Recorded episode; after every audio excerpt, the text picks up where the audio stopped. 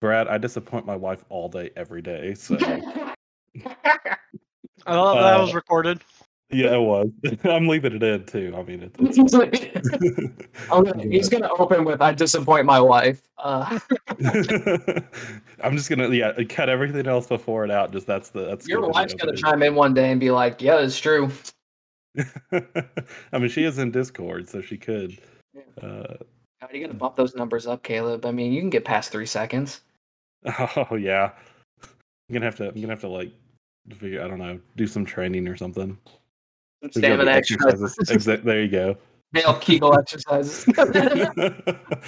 Uh, Sorry, Frank. I think No. I think you missed this part of the conversation last week. We had this yeah, you were you weren't on for this one. It, it- it's all good. Uh, I n- understand enough uh, through context. Uh, Caleb's wife actually popped. I think Caleb's wife in the background popped off, like basically took a stab at him, like in front of all of us, and we Yeah, lost.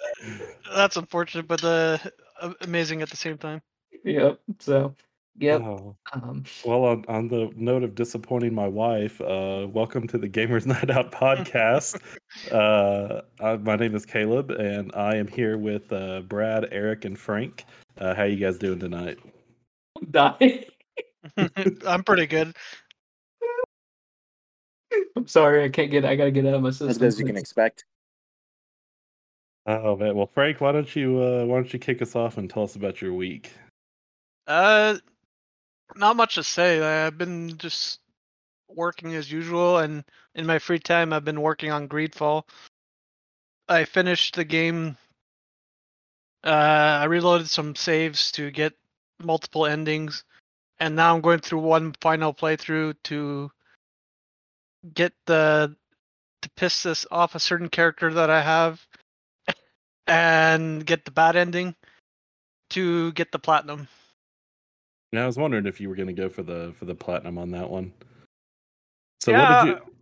Sorry, what? Oh no, go ahead, go ahead. I was just going to say, like, uh, the story is alright. Like, I, I have nothing. It's not something to complain about, but it's not like uh, it's not grabbing me as much as I thought I would. But it's still a good story overall. But the gameplay, I love the gameplay. About how long does it does it take to get through it? Do you think? Uh, if you're going for just the story or the platinum, Uh, just the story. like if you're just going to go for the main story, do a few side quests, I'd say maybe 20 to 30 hours. All right, so that's not too bad. Yeah. And I forgot what my I had another question lined up, and I forgot what it was. So, but uh, good deal. So, uh, well, what about you, Brad? What have you been up to? Uh, oh, well, my last night I uh, finished and got the platinum for Ratchet and Clank Rift Apart on on PS5, so that was uh that was a good time. Uh, gave the game a ten out of ten. I don't give that score very often, but I I had a ten out of ten experience with with Rift Apart. Um, I think they did just enough to it feels like a truly a next gen game i think with the the groundbreaking and fluidness of it. I mean the graphics are the most revolutionary graphics i've seen in a while. Uh, it was a big leap. And on top of that i loved how fluid the gameplay was. You could do so much on it. The game was so fast. I loved how the rifts worked apart and you could just transport and everything was just seamless fluid like it, it was the most fluid game i've i've ever played I, I I think that's where the groundbreaking uh, uh, some of it came with. It wasn't just the upscaling of the graphics, but just what you could do in the game. There was like no lag, frame rate drops. Like I could be spamming like the RYNO infinitely, and like you'd have no gameplay lag, and like there's stuff dropping out of the sky left and right uh, with the RYNO 8, and it's just like no lag, no nothing. Like it just the game runs seamlessly, and I think that's fantastic. And it was that classic platforming feel. They told a really good story. Rivet's a fantastic character, by the way. I Oh, I loved how love they handled. Yeah, she was fantastic. I loved it. The voice acting was phenomenal, as as they have been with Ratchet and Clank games. Uh, the humor's still up there, but yeah, they told a very thrilling narrative, and they they gave a lot of likable characters. There was just nothing I could. There was nothing I hate about it. It was it was classic platforming where they did enough innovation, but didn't. Uh, you know, didn't stray from that. And I like that the gold bolts brought back like classic video game cheats. Um, you know, alternating skids, big head, small head, and then you could get infinite ammo and infinite health. And I'm like, all right, so by the final boss, everything you collect all the golden bolts. I'm just like, I can just I can just hold down circle and the RYNO 8 just doing my job for me. Mhm. It's obliterated. I I I used uh, cheats for like the weapon levels. Like I just turned on infinite ammo and infinite health to grind the weapon levels. that was that. So, That's so that was real pretty cool. nice. It's- It was the easiest way. Once I got those cheats at the end of the game, I was like, "Holy crap!" Like all my weapons were like leveling up like to five, like in no time. It it, it was great. My RYNO upgraded from like level one to five, like in five minutes. Yeah, it's ridiculous. Now, uh, you're playing it uh, a little bit after release. I know there at the start, and even I played it like a maybe like a three weeks after it came out, and there was still some some bugs dealing with the uh, with the graphics modes. Did you get any any kind of glitches or anything when you played through it? Oh, sorry. Whoops. No, actually, I didn't. Um, I had no problems with the game whatsoever, It- it- it- I- and I'm happy. I, I I don't know what it's like for everybody else. I I did I did have a patch that was installed when I played it, so uh, I don't know if that was a recent patch or a day one patch. Um, but no, everything ran fluidly. I I set the settings what I want. I played. I I set up the 4K on it and played at 60 frames, and I did not have any uh I didn't have any frame rate drops or anything. Like I I literally just the game ran the same way the entire time. I I was very impressed. Um it was good. So awesome. it sounds like they might have everything fixed. Uh, when I went through, I, I think I had one or two like uh, like game breaking glitches where like I had to restart the console. Um, but it sounds like they might have all that worked out now, so that's good. Yeah, I think they do because I, I never had to restart the game. Um and I kept the console in rest mode and I just res- did Mhm. quick resume the entire time and it picked up right where I left off, no issues. No no like textures needed to like finite or anything. It was just I picked up where I left off and it was good. Everything ran fast. That super speedy SSD. Uh, I, I was actually really nice to see. I didn't have to do like the three planet low when the ships are flying. Went at the ship thing. It was just like, oh hey, I'm at the planet. Okay, you're in. I'm like, holy crap. So that that SSD continues to impress me on the PS5 with, with the level of speed of just there are no load times. It's it's so weird not having load times. Like I love it. It's just so different. Yeah. so That's when I checked my phone was during load times. And Oh yeah, that's the best time. But I'm gonna hop on Twitter if I'm gaming. I'm gonna do it now. I don't have time. Like I, I you'll you'll never see me on Twitter if I'm gaming now bec- uh, on a PS5 because it's just there's no load times. I don't have time to pick up my phone. So I'll, I'll, let, uh, I'll let you take it off, Caleb. I've talked enough.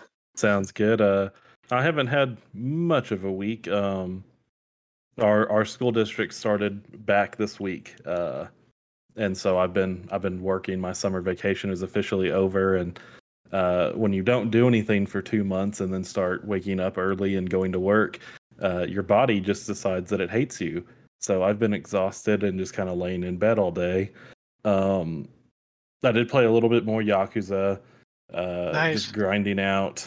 Uh, I'm working on the part-time hero stuff, so I'm still in like chapter four, but uh, I'll, I'll have to move on here shortly because I'm I'm I'm ready for more stories. I'm gonna try to not do what I normally do and grind everything out at the beginning. There, it's Um, overwhelming at the beginning. It, it, you'll have plenty of time to spread that out. Hmm Well, I've heard on this one you can do like everything in in the uh, premium adventure after finishing the story. So Yeah. uh, I'm gonna save some of it. Um, and Brad will be happy. I I decided to move up starting Tomb Raider, so I have started the original PlayStation One version of Tomb Raider. And so you got uh, the the threat been in your mail. Me, don't worry. He's been DMing me and he's shown me proof. So. yes, I have I have sent pictures and video proof. Um, it It's amazing. It's so good. I, I I have a little bit of trouble with the controls, um, just because they are you know like the PlayStation One tank controls. They aren't perfect, but they're much better uh, than what I expected. And they they once you get used to it, it, it the controls actually hold up pretty well. Um, but yeah, the game the game looks incredible. It's I'm having a blast playing it. I just finished the third level, and I know Eric's gonna start it here before too long. So I won't talk too much about about some of the stuff. Um, but what I will say, I think uh, I think Eric's gonna play it on PC. So save often because I can't save all the time on the PS1 version, and I've lost some progress because of shenanigans. So Yeah, the PC Uh, versions have unlimited saves, but yeah, the Mhm. original PlayStation versions there are unlimited saves only in Tomb Raider 2 and 4 and 5. Okay, see, I heard I heard three is like one of the hardest ones. 3 is really hard. It's brutal. I actually I don't even care. I'm not afraid to admit it, but I actually use cheat codes to get a bunch of save crystals so I could save. Oh. The only thing I remember about three is you can lock the butler in the freezer. That's Oh, that's 2 and 3. Oh, okay. Well, I'll admit I, I've been following a guide, um, just because I'm, I, you know, it's it's not the type of game that I've normally played. So, By the way, there's um, nothing wrong with following a guide for them. Like I follow guides for all of them. Like as a kid, like I tried doing it without guides and stuff, but my mom played them, got me into them as an adult. And even she had to use guides sometimes. I mean, they are hard. Like they are like the unforgiving. You have to figure it out on your own, or you'll never beat the game type of thing. Unless you so, it, there's no shame in doing it. Mhm. Um, the walkthroughs are great, especially if you're not used to it, because you won't really figure out what to do. Like I only knew how to do the first four levels of the game because I have them memorized because I played them so much as a kid and had to learn how to beat them that I memorized the first four. But after that, I had to I had to use walkthroughs. and uh, yeah, it, it's there's definitely some things I would not have been able to figure out, like the gear locations in level three. I would have never figured out where those were. No, you won't. You won't know. Um, like I said, I got lucky. I learned how to memorize it just by watching my mom and playing it myself. So like I like I had to I just had to do memory retention. And that's kind of the thing about those games is you either spend your entire life figuring it out or you're gonna look it up or eventually memorize it. Uh, and uh, I did have one one glitch. Uh, I sent it to Brad. I, I jumped off a ledge at the wrong angle and somehow managed to get stuck between two rocks. It looked like Lara was dancing though, and it was That's really fun. perfect. I was holding down the I guess it's the it's the action button because I was trying to get her to like move or jump or something, and yeah, she just like was twitching. It was weird. I think I It, she really looked like she was doing like a running man dance though. It, it is really Mhm. funny. He, he DM'd me the video and I was laughing really hard. I was like, "This is perfect." I was like, the, the he had like a one in a million chance of landing that. I, it was that rare. I think I had I'm- that exact same glitch in uh, Assassin's Creed Origins. I've, I've Trying to not get seen Uncharted that. Uh, uh, go ahead, Eric. Sorry. No, I was just gonna say you're trying to pull the Uncharted thing. Just keep pressing the action button to move faster, and then you just Ye- glitch the game. exactly. Uh, so yeah, that was that's been pretty much uh pretty much my week. Uh, so Eric, why don't you uh why don't you wrap us up here with the weeks? Honestly, it hasn't really been that much different from my previous weeks. It's just been working nonstop, you know, customer service and all that. Like, at least my Fridays usually tend to be like the slowest days of the week. So, at the very least, I just mostly just been gaming once I've been finishing up with work. Um, I'm currently almost done with Dead Space now. I'm on chapter 12, which I think is the last chapter of the game. I'm just Nice. currently just doing the last things I need to do in that. I'll probably be done with it by by later today after we're done with the podcast. I would have beat this game earlier this week, but there's been also another game that's been also just um it, it's been addicting, and that's Witcher Free. Oh yeah, yep. That's a weird way to say Tomb Raider. Now to be Uh, fair, he, be he he he did say he would play Tomb Raider after he finished Yep. Dead Space. So I know. I was I was only joking. That was only a joke. Yeah. Uh, So like I've been also playing Witcher Free as well. Probably more than I would have been playing. Witcher Free is such a good game. I I can't really lie about it. I'm just addicted to it. I'm, I'm around almost 40 hours into the game as of now, and uh, most I, I'm still in Velen, like the first like the Yep. area, the first area of the game. I just have not left it. I have done a lot of the main story stuff though. Currently, I'm like just doing the Novigrad stuff. So you're Then still looking for lilac and the gooseberries? Yeah, pretty much. Yeah, I'm just looking for the for the for like that the damn dandelion dude who's like so who's obsessed with the ladies. Uh, and then I've also just been doing a lot of Gwent, just randomly just finding side quests out of the blue. Sir, you're supposed to be saving the world. Why are you playing cards? They, they they specifically uh, made a separate card game so that you didn't have to get bogged down into that one. Yeah, but yeah, but I I want to play it. Like I want to. No, I, I'm kidding. Oh yeah, it's it's real good. It's really addicting. Honestly, I have not even changed my deck since like the beginning. Like the same cards I've been using since the beginning, I've been using till now, and they have worked for me ever since. Like, Nice. that's- like, Speaking it's of, just. oh, sorry. Go ahead. I was gonna say, speaking of gooseberries, by the way, I had gooseberry pie for the first time last week. Very good. Gooseberries are very good. Just, just saying, if you have the chance, uh, try it. I'll do that. Anyway, continue, Eric. I'm sorry. I just, I, I, I had to. Nah, it's all good. But yeah, I'm pretty much just there with the store with Witcher Free and Dead Space. Once I beat Dead Space, then I'm gonna try to start up Tomb Raider. I'm already gonna I'm gonna download it later tonight after I finish up Dead Space. Damn right. Whether. I end up starting it up after, that'll depend on just how much my obsession with Witcher Free is gonna be for this week because that game is very, very addicting and it's really hard to kind of like I had to kind of force myself to play for Dead Space just because I otherwise I'm probably just gonna be playing Witcher Free for the remainder of the month. Well, you're Yeah, still in Act- Act One, so that means you still got like, based on your current progression rate, you still got like another three months to go. Oh yeah, the game takes Man. forever. I mean, to be fair, I haven't been playing it consistent. I've been playing other playing other games as well, so a lot of days I don't.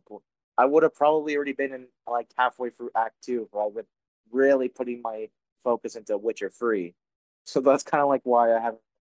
I'm still in Act One yet, but if I keep, but if I just focus completely down on Witcher Free, that's gonna, that's finish. I can finish it before before the month ends. Like I'll probably even have it done before my birthday at the latest. but That is a Except for- bold claim, I'm, sir. I'm gonna Yeah, hold. I don't. Yeah, I'll believe that one when I see it. all right, For- then you then fine. I'm gonna- 40 hours and you haven't left the first area. Well then fine then. fine, we're gonna play this game then. Then I'm just gonna just pretty much just once I finish Dead Space, I'm just gonna straight up go for Witcher Free then. Just gonna Sir, play sir, that. sir, sir. Tomb Raider. You underestimate Hey, the side content of that game. I'll play it as like I'll play it during like the weekends. But I'm gonna be focusing down on Witcher Free then. If I'm If, if you I haven't can started easily Tomb Raider by by the next time we record this podcast, there's there's gonna be some words. I just all, all you just see is like, what do you mean? I, I'm playing it right now. I just show you, just, just text you a picture at the title screen, and it just says amount time played five minutes. See there. If, not, if you are afraid of the Final Fantasy VII fans, uh, just wait till you see what happens when you don't play Tomb Raider. He's gonna send you pictures from Caleb's Twitter. Yeah. I'm just, I'm just gonna be picturing You you, just like just sending, be just like. DMing me like like angry pic like emotes or whatever and gifs, just like saying, "Why aren't you playing Tomb Raider?" And I'm just sitting. What do you mean? I'm playing it right now. This is like one minute. I just He's- yeah, I, I'm just saying, if you were afraid of Final Fantasy VII fans canceling you, oh, wait till I cancel you for not playing Tomb Raider. Oh, fun times. um, I'll have more chance of getting just uh, being destroyed by the Tomb Raider fans if I just post a picture or like a video of just me intentionally making Lara Croft jump off a ledge and saying, "There, I played Tomb Raider." The end. Now go People would actually laugh at Tomb Raider fans get a kick out of the Lara Croft this. Oh my god, there's like montages of that. They're hilarious because she dies in so many funny ways. Like those are the best. like, if you haven't, if, if you're not a real Tomb Raider fan unless you haven't intentionally tried to kill Lara just to see like the ridiculousness that you would have, like. Everybody who plays Tomb Raider has her dive off and just like land head first and like snap her neck and her body like contorts all over the place. It's so funny. I think people were doing that when uh, Horizon Zero Dawn came out. Yeah. I, I, I haven't I haven't done that purposely yet, but I have jumped off a couple of places that were too high and just plummeted to my death. So Yeah, but that's usually to test that you can land and not die. That's that's the best part in video oh, games. mine, mine was just an accident.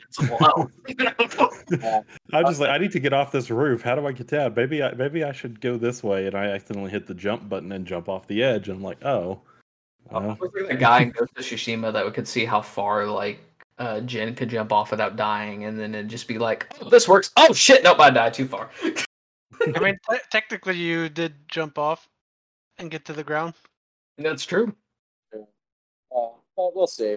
Already, I've been doing that with Dead Space, seeing how many times I could see the monsters kill Isaac because they really murder that man. That poor Oh, it- dude just There's like, I think something like 50 unique animations or something. Hmm Well, and, and there's like there's even more in two, and like it gets it gets way more brutal in two. Yeah. I think there's even a trophy for it. At, Well, excellent. Have you have you reached the the eyeball section yet? he's on the Um, final chapter. If you're in the, I think you might have done that part then. the eyeball chapter? Trying to specifically, like Uh, I'm trying to do it without spoiling anything. don't spoil. I never played the game.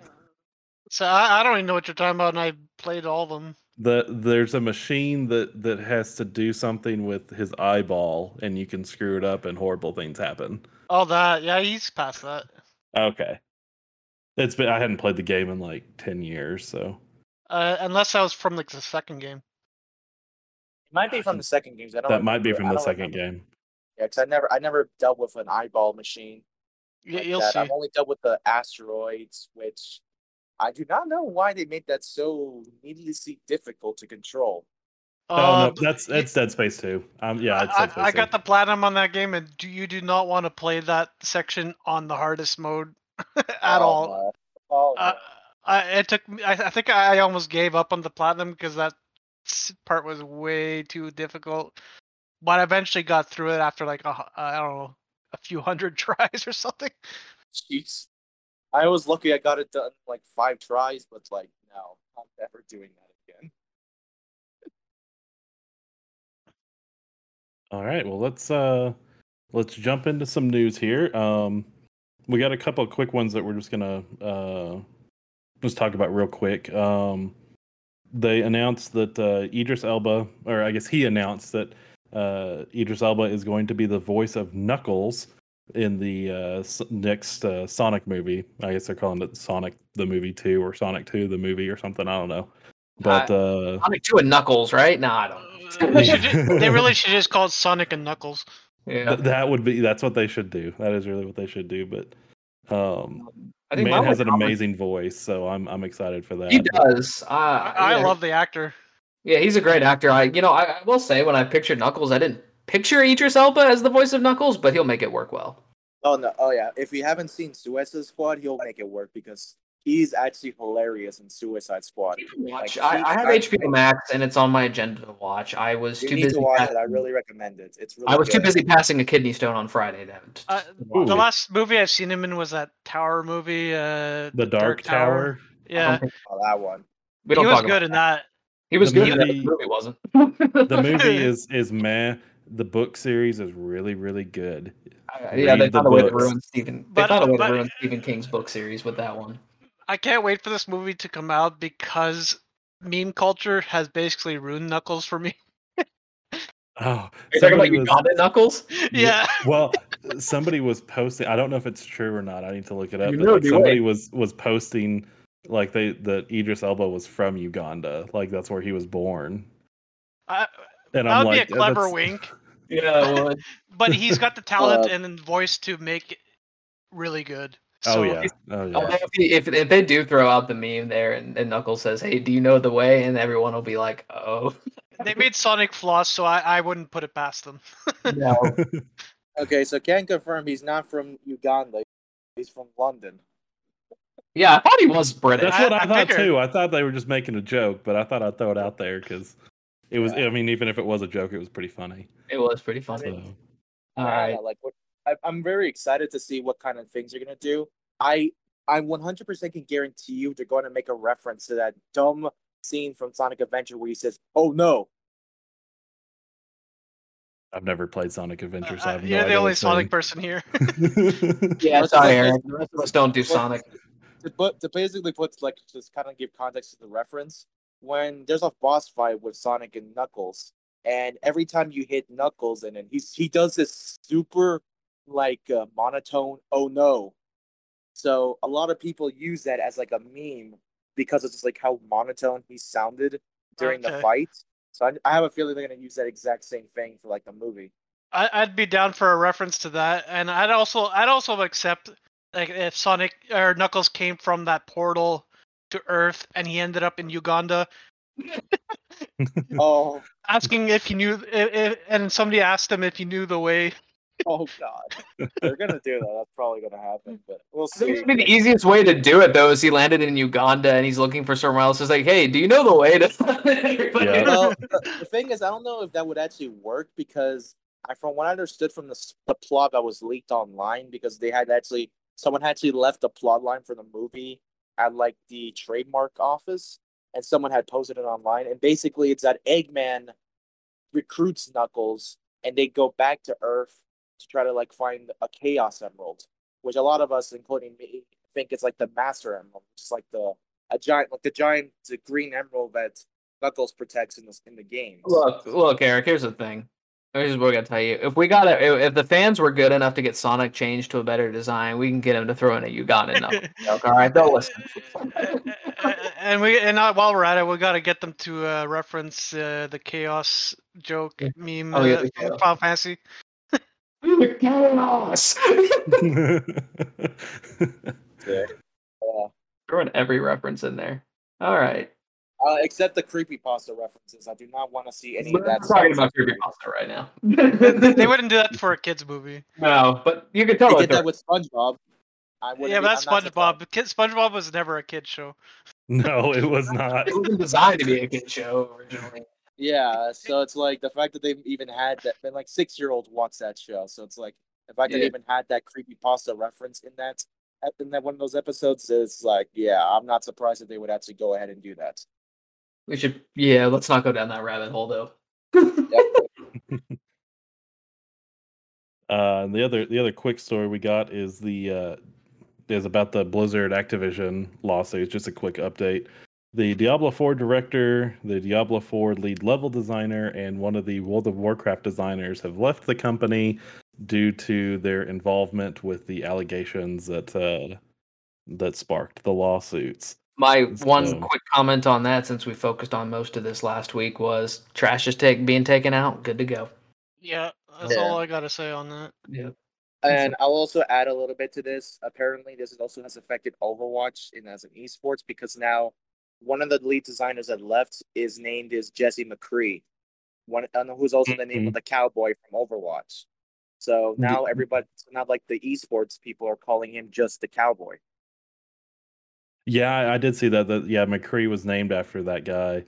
Um, Yeah. and so yeah, there there there's been uh, talk from the from the esport and the gamer side of of trying to get the name changed.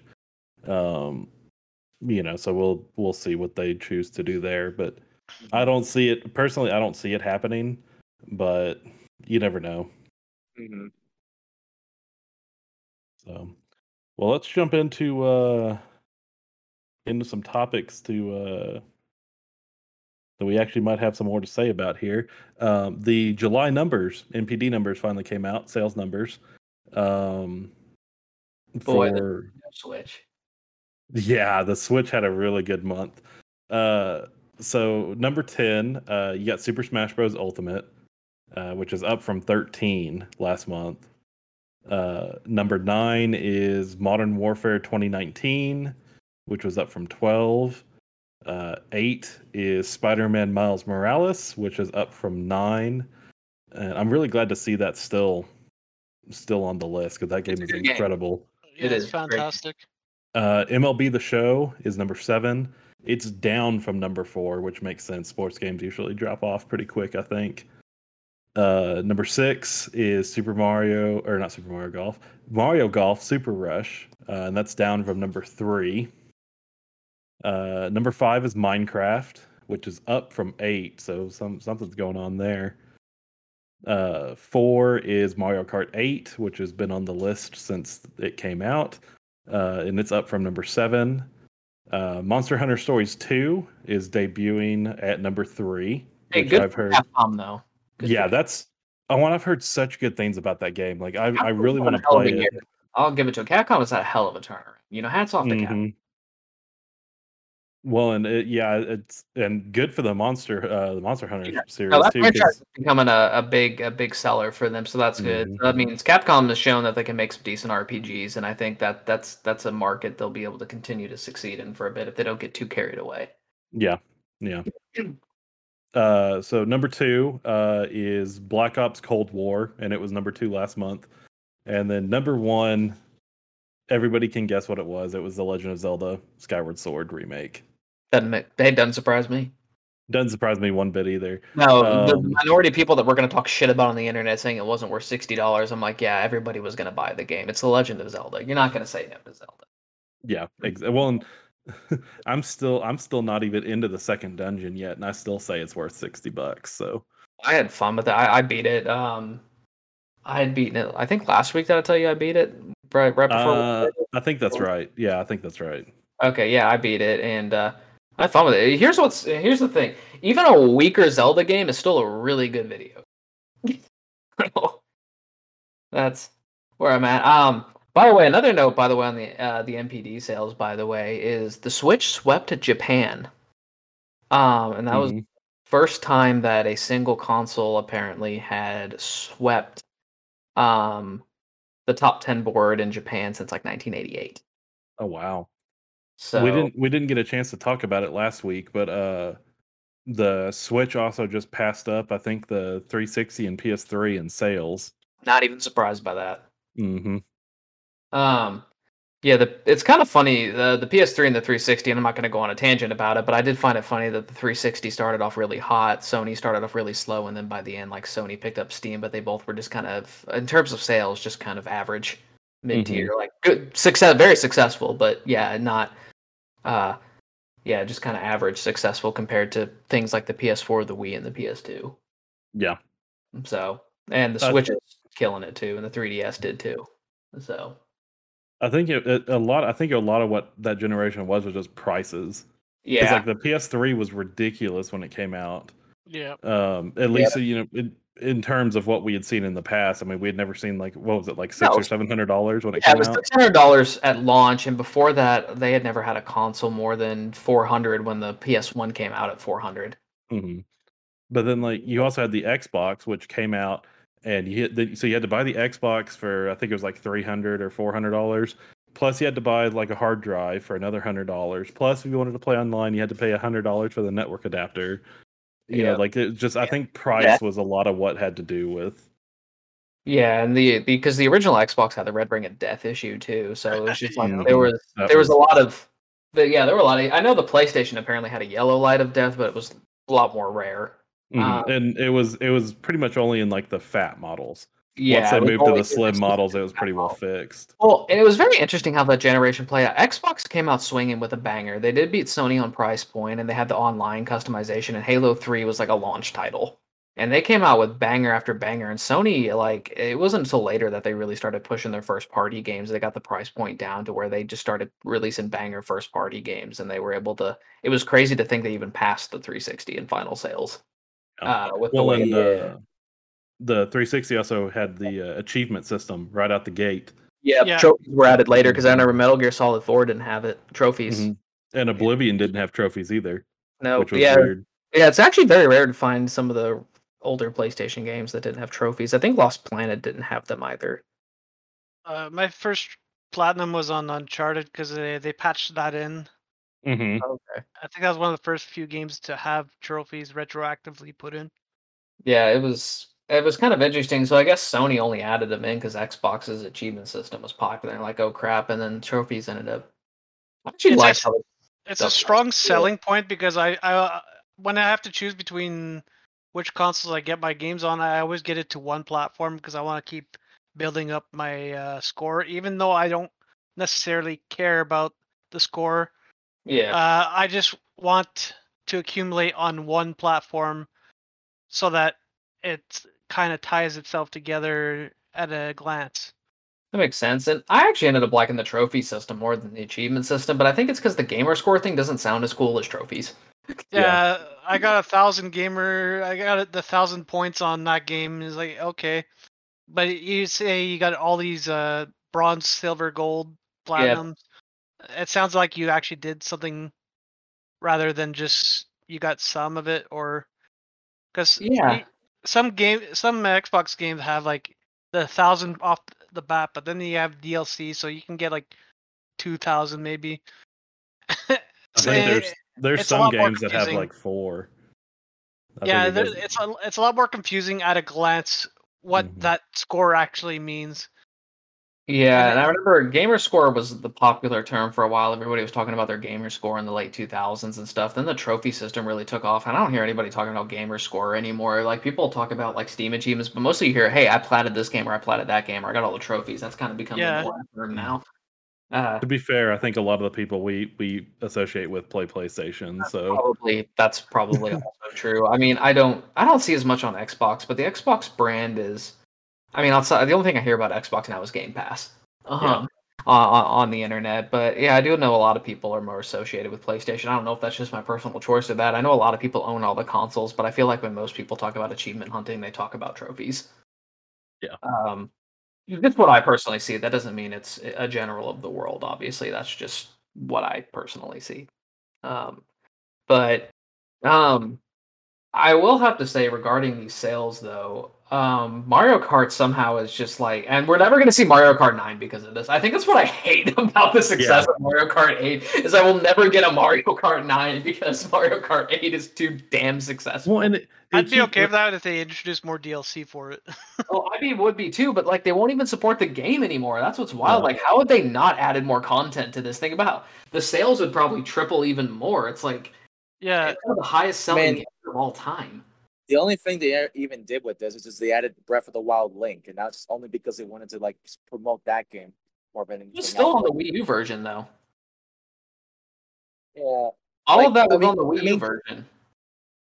I mean Breath of the Wild link didn't come out until after. Like he was added in at like after. Oh, yeah, sorry, that version. You're right. It was regular green tunic Link. You're right. Never mind. Pardon me. Yeah. Um, I wasn't even putting two and two together there. Yeah, Yeah. I, I main Link on Mario Kart. I haven't played Mario Kart in a while, but that's who I did. I, I would take his I would take his horse, uh, his mo- horse motorcycle, and just ride the hell out of that game.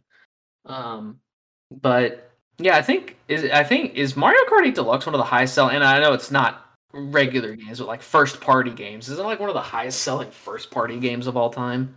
yes, Yep. It's currently the highest selling uh, Mario Kart game, or at least like one of them. Like I think the only one that had sold more than it was Mario Kart Wii, and then it's also the highest selling Switch game of all time right now.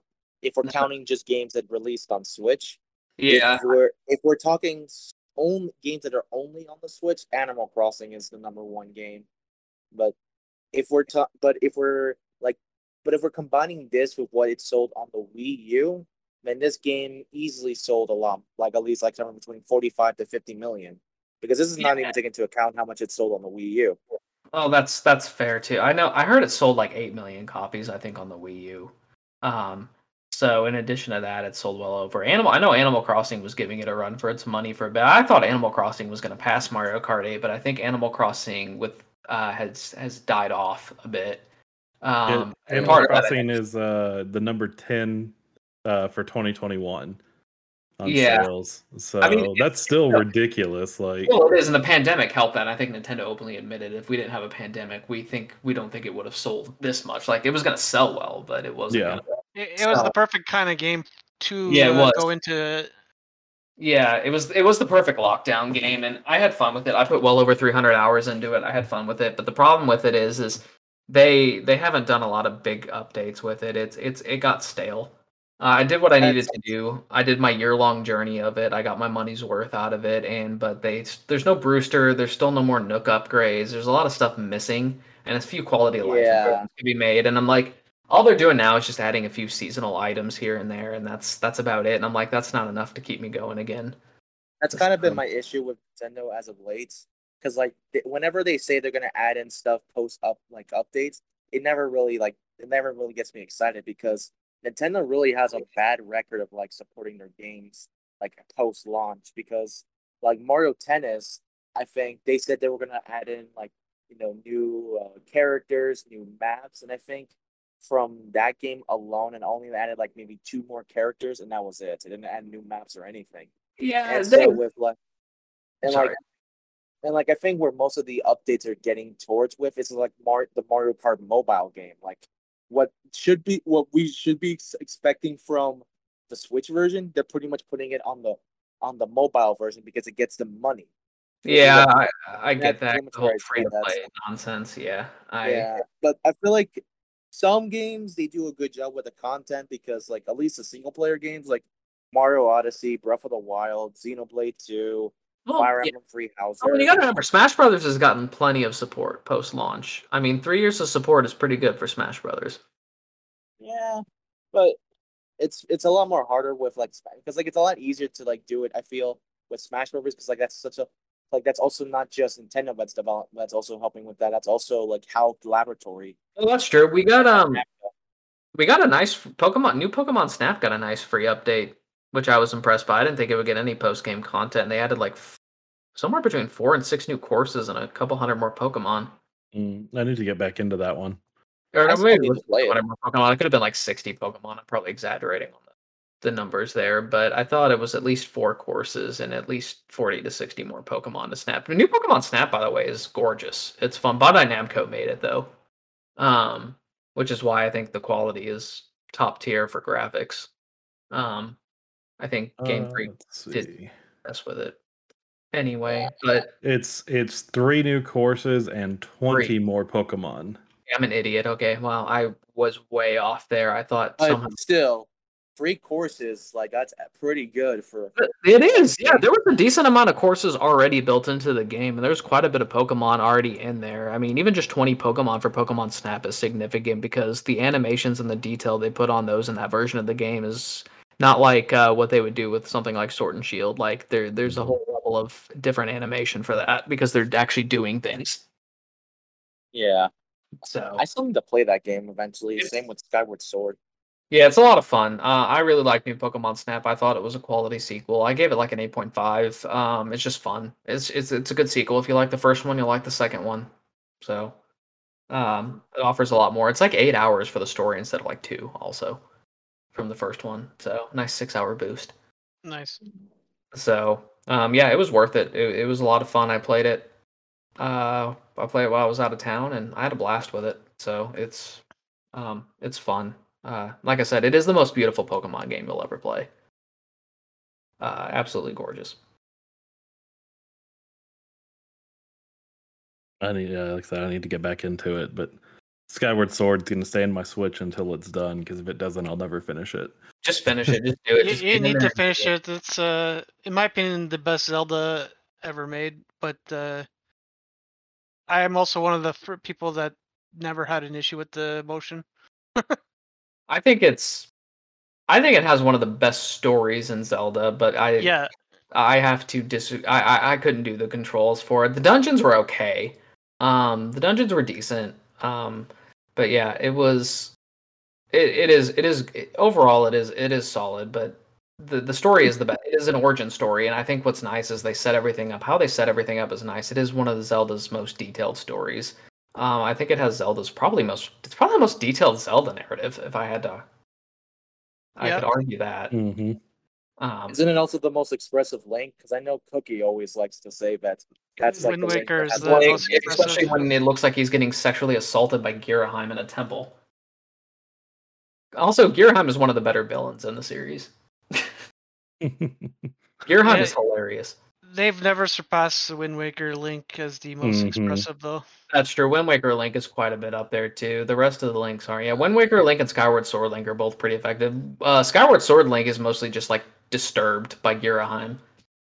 It just uh, because usually Ghirahim looks like he's ready to like stick his tongue down Link's throat. It's creepy as fuck. man. Yeah, it's it's it's, like very really- uncomfortable. It is. It's like long and skinny, or you think he's gonna stick it in your ear and it's like gonna go down you like through your hmm. eardrum down. As your long as it doesn't go any lower. yeah, right. Ghirahim eats ass. I, You guys are dying. You guys are really Hey, making it hard. we all know that Ghirahim probably eats ass. All right, Ghirahim is definitely an ass eater. Don't. It, it, it'll be my demise. oh, Oh my god! How you guys are talking about this game, it really makes me want to play it. You need to play it. It is good. I also was a big proponent of Ghirahim being a character in Smash. I thought they needed him as uh, instead of an assist trophy. He would have been a fun he, character. he would have been fantastic as a character. Yes. He would have been. I'm really disappointed they didn't do it because like I think he would have been the perfect extra villain to do and Zelda having two villains would have been good. Like Ganondorf is great, but like Ghirahim just has like a whole other personality. That's Yeah. I like it. him or Zant would have been pretty good villain choices. Yeah. And I like playing as Zant in uh, Hyrule Warriors. They made Zant fun to play with. Um, but yeah, uh, Ghirahim is just uh, he's fun. He's just funny. He's like he's just so different. I love his flamboyancy. Better uh, assist trophy would have been Groose. Oh, I hate Get ready to get the Groosenator. Oh, if you hated Groose at the beginning of that game, Caleb, just wait till later. he becomes Oh. one of the best characters. Groose actually has a redemption arc. Oh man, I did not expect that. Groose is actually a deep character. Holy shit, it blew me away. I remember when he comes back late. I thought he was just gonna be that early game jackass and he was gone. And like when Groose comes back mid game and actually has character development and a redemption arc, I'm like, Yeah, yeah, Groose is deep. if if anything, Caleb, just push through to see Groose's redemption. yeah. I'll have to now. I might have to set Tomb Raider aside, but I'll do it. Oh god. It's it's Oh god. Oh man. Uh, so uh, Funimation bought Crunchyroll uh, for around 1.2 billion dollars. Um, My time to shine. Yeah, that's pretty Yeah. exciting. it's Ah. uh, my, my first thought when I saw this. I'm not subscribed to Funimation, but I have been to subscribed to Crunchyroll before. But like those are the two big streaming services for anime, at least that I know of. So like, The only Yeah, kind of of. creating a monopoly type situation here where So you yeah, the anime streaming industry, it is. Yeah, they were the two biggest. Uh, Crunchyroll being the biggest subbed one, and Funimation being the biggest for dub. Both do offer sub and dub. Crunchyroll offers obviously very little dubbed, and Funimation offers actually a pretty decent subbed category. Um, but yeah, so the the kickers in the game were, uh, uh, in, I mean, Netflix was kind of in it, but they don't. They're kind of shitty at it, and I wish they didn't have rights to exclusive streaming rights to some animes. But like Seven Deadly Sins would be my perfect example for that. Um, but yeah, it was kind of Funimation and Crunchyroll. They were they were the two big ones. You kind of had Netflix trying to to dabble in it, and then Viz Media actually had was exclusively doing with Hulu. Um, Mhm. so Viz was putting their stuff on there, but then Viz started partnering with Funimation. Um, which is neat. So you have a lot of Viz anime now, even simuldub for Viz that'll be on there. Aniplex is the only one that kind of doesn't isn't really involved with anything. Aniplex now is starting to put some of their stuff on Funimation as well, but Aniplex is the right now the only but outside of Netflix, Aniplex is the only anime studio that's not simuldubbing. Um just just yeah, Viz is doing it and Funimation does it and Crunchyroll. Uh I think will I think they just do simul sub, not simul dub, but yeah, um, they they do simul sub. but uh anyway this is a big merger and i love it. Uh, i actually got really excited for it. I, i'm a funimation subscriber because I, I i'm just a dub watcher. I have nothing against subbed. It's just personal preference. I can't do subtitles and keep up with the action. It's just my thing. Um i just do what i grew up with. But i'm excited for it because there's some dubs on crunchyroll that i want to be able to watch or be able to get involved in it and the idea of them merging into one is perfect because basically you'll have one hub for like all of the animes eventually and i think that's perfect because i'm sick and tired of branching out for 500 million streaming services and i think anime Yeah. would benefit more from one hub than multiple ones. I know that it kind of works for for live action and, and and mainstream stuff but like anime i think is a place that just needs a hub. Yeah, um, so I have heard a lot of stuff around it. I knew when they were going to buy out and everything. I was really excited about it. I didn't know what they were going to do. Apparently, they're staying as is for now, but there's talks that like maybe Sony's looking to offer like a Crunchyroll um, add-on to PlayStation Plus. Um, Oh, as that'd be nice. yeah, there's talks about that, and I wonder if at some point they'll do like a combined subscription. Like you know how Disney has the Disney bundle Yeah, um for that i wonder if there'll be something similar there where you, you might get like a bundle price for both crunchyroll and, and funimation and I, I would like to wait for it um and hopefully something comes out of it. I because Burn the Witch's dub, which is the Bleach spinoff, um, that takes place in London. It's in the same universe as Bleach, but like the dub for that, I found out Crunchyroll did the dub and the sub for it, and I haven't gotten to watch it yet, and I want to watch Burn the Witch. so I need something. I need something to happen with this to make it worth my while. To, to I- get I just hope Crunchyroll and Funimation combines their uh like a list of options. yeah, I think they as one will. hub instead of like two separate hubs.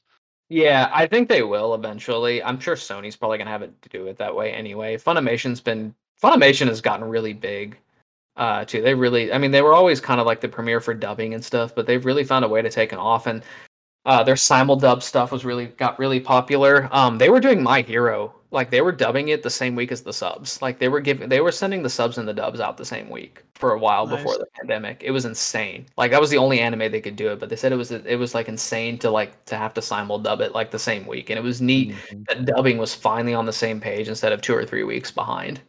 Well, let's face it. If you're going to pick an anime to simul dub, it should be My Hero Academia. Yeah, I mean, I agree. And after, it's like, um, so I know like they what they used to do is that they used to have the simul dub, simul like sub and dub, for like the first six episodes or so. But then because of how they were doing it, they were able to continue it until like for like the first half.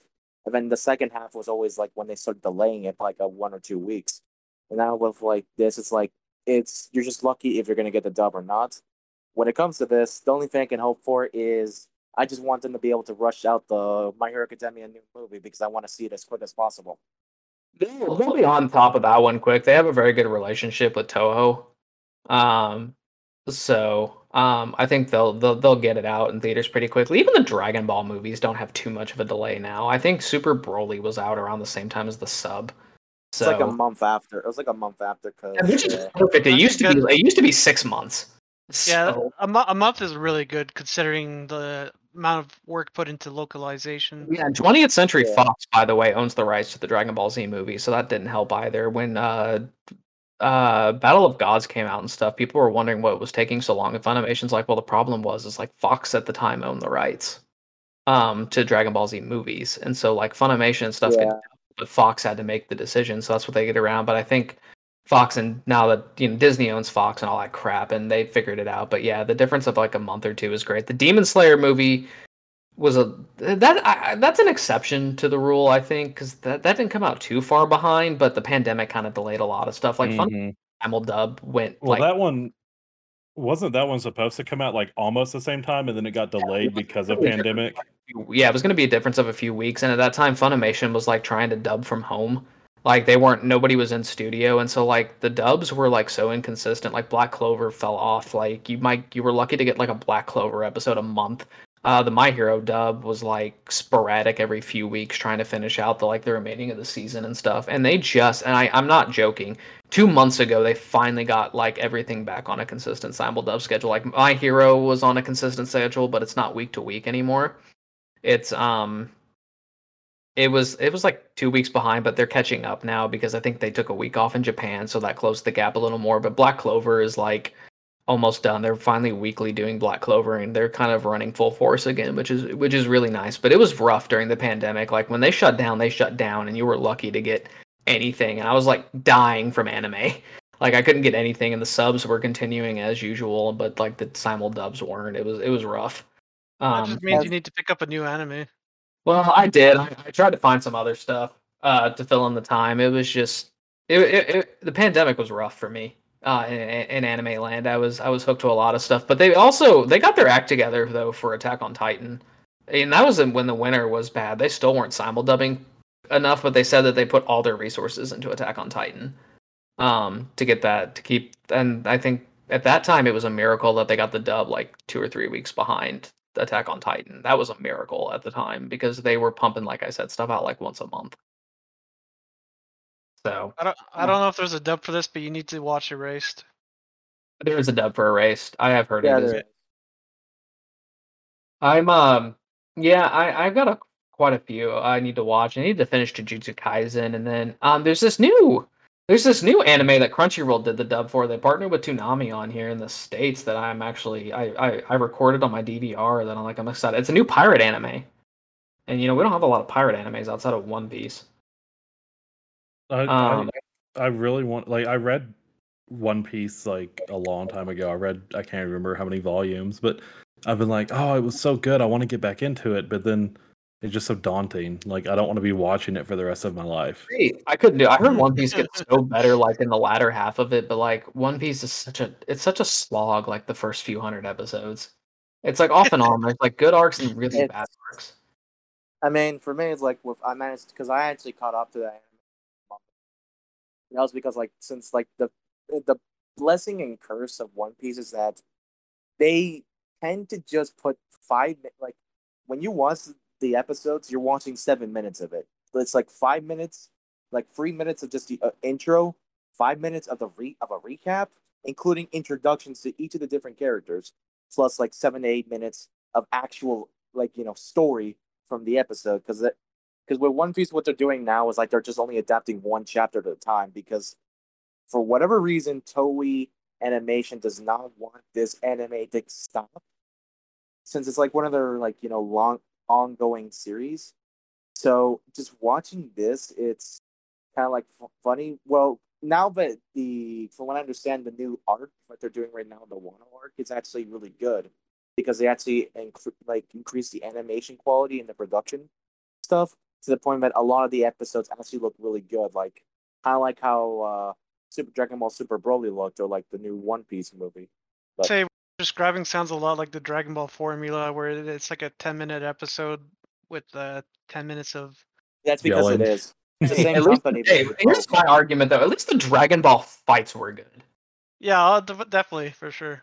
God, I mean, One Piece is One- fine. I like I said, I, I haven't seen the. I heard it gets better like after episode like 500, which is by the way is ridiculous. no, it it take 500 no, episodes for it- the fights to pick my up. my hard take on that is that the post the time skip stuff is completely is really bad in my opinion. I do not I feel like the po- like the arcs after the time skip stuff are worse in the anime compared to like the, po- the pre stuff.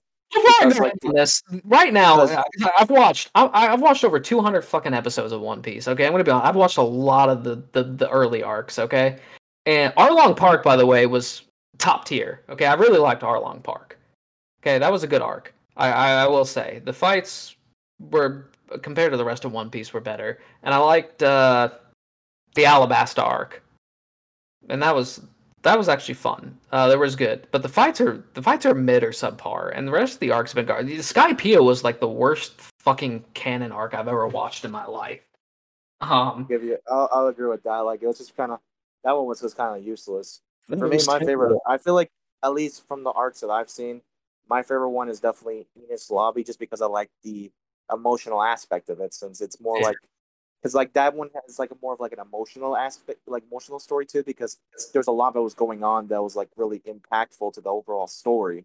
Like that one, I I, I definitely I I kind of cried a couple times during that arc. I mean, It's fine. It's just One Piece to me is just really for something as long as it is and about the journey. It's just like it's so inconsistent to me. It was like it starts off like it even starts I blame that more on like the anime because like the anime itself just does not adapt the story well. Well, oh, like- apparently not, because God, and then everyone. Oh, sorry. because the problem with them, like I said before, is that they adapt one chapter at a time. Because for whatever reason, Toei does not want this anime to stop. Like it literally at one point, like if if you honestly thought that the lead that the current arcs, like the older arcs, weren't really that good, you're not gonna you would not like the newer one. Because let me tell you this, Dressrosa, Dress Yeah. Rosa was literally two years of dragged out. You think that the fights were mid for Dress for like all the other ones? Dressrosa's arcs were the worst because they were dragged out to a point where, because you know how like Dragon Ball Super had those moments where like you just had in, like three minutes of intense staring between like Goku or Vegeta, like and, and like the villains. This one was just like five minutes of just pure two characters punching, like just having themselves in like a standoff, like just like like you can just like you see their hands just like you know hitting each other, like the static and everything. But it's like that's that for five minutes. It's it's, it's Yeah. dragged on, and then it's like, oh, next episode. Next episode, Holy- Luffy kicks him. Next episode, he headbutts him. It's like it's there's there was legit an episode where it was literally just people crying for like eight minutes straight. Yeah, see, Like- I, I I probably won't finish One Piece. I, I got to everyone told me that like once I got to Water Seven I'd be happy, and I started Water Seven. Even Water Seven was starting off slow, and I was just like, I'm burned out. Like I'm done. Fuck this. It's like I- I- the thing with like the One Piece story is like each arc actually starts pretty exactly the same. They get to the island, they go and do some random stuff. Then the they end up meeting the villains of that arc of that arc early on, and then they learn the history of this of the islands, and then something happens, and then they end up getting dragged into that island's like political stuff or whatever. Yeah, they get they get dragged into the conflict, and Luffy ends up being useless half the fucking time, and he puts up a shitty fight half the time. It's just ugh. Yeah, that doesn't sound like a show I would enjoy at all. It's not. It's like It's it's because it's like I said, the mo- the anime doesn't adapt it well because at least like because like they make the they make Luffy look weaker than he actually is because in, in the Luffy manga is Luffy is worse than Goku when it comes to be unreliable. Like the whole plot of Dragon Ball Z is Goku like basically being unreliable most of the entire plot, and then at the end of the day, he goes in and basically busts a nut all over the enemies. And because at least like in the manga it makes a lot more sense from a power scaling point because at least like with the anime as I said it's just like like for example in like the Dressrosa arc they have Luffy Luffy be canonically weaker than what his power is supposed to be because they literally put him in like a power struggle between him and the villain. But in the manga when he was so he was his power was he was a lot stronger to the point that during that power the power struggle in the anime he just broke through it immediately and just knocked out the person straight up. It's like it's just more like they don't really show that because like at least with Dragon Ball it was consistent with Z and Super. It was basically just like oh hey there's Super Saiyan Blue. Oh now Super Saiyan Blue Kaioken at least Ultra Instinct. Now now yeah, in the but manga Dragon Ball make fun of itself. Like Dragon Ball started to make fun of itself and become more self-aware though as part of its Oh, game. it, it's worse. In, it's really funny in the manga because now it's Ultra Instinct so, Super Saiyan now. Like God. it's it, it gets to a point where it's like they, they don't even know what to do anymore. Like I wouldn't be even surprised if they ended up just saying, "Oh hey, we're bringing Super Saiyan five to this world."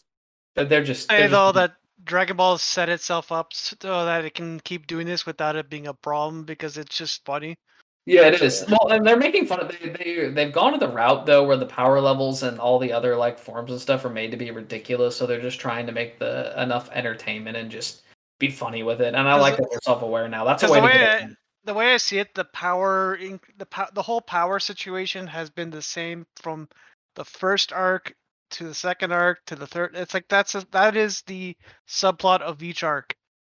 And Yeah, It's it's more about the actual story that's not power related. That it is. The watching. villains apparently have got in the manga. I've heard that the villains have gotten a little more interesting and and some of that stuff. They said that like post Super Broly, like there's stuff that's good. I don't know when they're bringing the anime back because the next movie takes place um 10 years uh, 5 years into the future from where super left off which puts it right at the end of dragon ball z like right before the world tournament like pan is 5 like it ta- it's going right there they're like really close to like the end of z uh for that movie Kind So- of makes me think if it's like going to be after like the the manga as well because from like right because the manga actually even made a reference to Oob because like they actually legit show Oob in the in the story Yeah, and they actually and they show a lot of like what what happened to him. The new movie's Which- taking place after the the Corellian arc or whatever it's called. Yeah, they're they're um it's taking place after that. Uh 5 years after that. 4 or 5 years after that. Um and it's like they're time jumping everywhere with the movie. So yeah, like the manga will be in the past, but the movie's in the future and I don't know how these timelines are going to meet and where the hell the series is going. I just want them to bring back the freaking anime. And just well, I know they're well, I know they're setting it up at least because, uh, like I said, they showed off Oob and they actually did kind of like uh, tease him to be really, really strong, like stronger than how he was at the end of Z. Because apparently, like they made some thing where like apparently Oob has God Ki, because apparently there was there's like this whole thing where apparently, because what the reason why Majin Buu was fat was because he absorbed one of the Yeah. Supreme Kais. And what happened was that when he split between both his evil side and his good side, his evil side actually got the Supreme Kai's God Ki. So when Goku destroyed uh, Kid Buu, the that Kid Buu then reincarnated, and Oob ended up getting that God Ki from that, and which is I'm kind of like trying to understand, like, like okay, so somehow he's able to continue getting that same power that he had beforehand, and now it's gonna be that he has God Ki and he can access that power as well. Like it's it's just it's really It's It's going to be very. I don't know where it's going to go with it. I'm assuming they eventually will go past the end of Z and figure something out. But I know. I mean, they've also set up Vegeta where he sounds like he's supposed to be the next God of Destruction too, because Vegeta has God of Destruction power now. So oh yeah his his new his new form is really awesome. it is. Yeah. I mean, there's still fun stuff with it, but I, w- I won't keep dragging on about it. Um. So I know we have other topics to get on to. Just a couple. um so uh moving on to the next one, the Life is Strange remastered collection uh, has been delayed till 2022. The Switch version of True Colors, which is going to be the new one, uh, is delayed till sometime later this year. Um, mainly just due to challenges with the pandemic. Uh, and the developer said it's uh, to help alleviate the strain on the team. Like they don't want the team to be super pressured or have to work, you know, extreme hours or anything to get the the remastered collection and the Switch port out, so they're delaying them. So My my only comment on that always be is, hey, they just need to take as long time. You know, ti the times are rough right now, and we don't, you know, studios things happen. So, uh, you know, a delayed game can still be a good game. Uh, a crappy game is always a crappy game, whatever that Miyamoto used to say. So, um, I think just take as much time as you need. I don't have anything else to say on the subject. So, Yeah. All I'll say is that Doom Eternal waited took its sweet time making the Switch port, but when I understood the Switch port is excellent. So for me, them delaying it just to make it just to make it work not only for the teams, so they don't have to overwork themselves, but also just to make the game a little bit more polished on the Switch. Hey, I'm fine with it. And with the remaster stuff, that's also fine as well. They're still the older they're still the old titles on the other game. So people Mhm. really need to play like the new like the old games again, they can just go back and play for the old ones because they're not really that expensive. no, Yeah. they're they're pretty affordable. I've always supported delays for the betterment of the employees as well as the game experience itself. But I've always believed too that there's way more than enough games to occupy your time if a game does get delayed. So it's like just play something else if you don't if that game you want isn't coming out. Yeah, like it, it this doesn't. And the, and the thing is that this doesn't even impact the PS4, PS5, or the Xbox Series versions of the True Colors. So like, there's Mhm. if people want to play, they can still play it day one. If the people want to wait for the Switch version, they also can do that as well. So it's like the, no harm there. What I'm curious about is uh because they had like the day one edition uh that was supposed to include the Life is Strange remastered. So I'm wondering if they're just doing away with that or if they're gonna be like, here's a code that will work when the game comes out next year. Or, uh, I'm just curious to see what they're gonna do with that. What if, be- what, if, what I think they could do, they're going to probably do what they did with Doom Eternal because with Doom Eternal, you can, if you didn't buy the game that day, you can still get it later. Because I know that, for example, like uh, with uh, the like Doom 60, because when you bought Doom Eternal, you got Doom 64 as well, along with it free of charge. So I think they're just going to probably just like keep that same edition, but then make it so that the remaster collection will be um, free when you buy it when you when it comes out next year. They'll probably just do something like that where like it'll recognize that you bought the day one edition and that it'll say, okay, so when these games come out, you'll be able to just download them and play them as you see fit. Yeah, it wouldn't be hard to code a unique signature for the day one edition Mm-hmm. that it doesn't say it on your trophy list or game list, but when the g- game data is being read or whatever, it'll be like, oh, hey, this is the day one. No, I was about to say they could also just do like a day one code that you Yeah, that just put in too. and and and just it, it puts it in and it just puts a little marker like at the bottom corner or something that says, "Hey, this is the day one." It, it could easily just be a code for a valid pre-order Mm-hmm. that you can preload and as if it you had just bought it separately.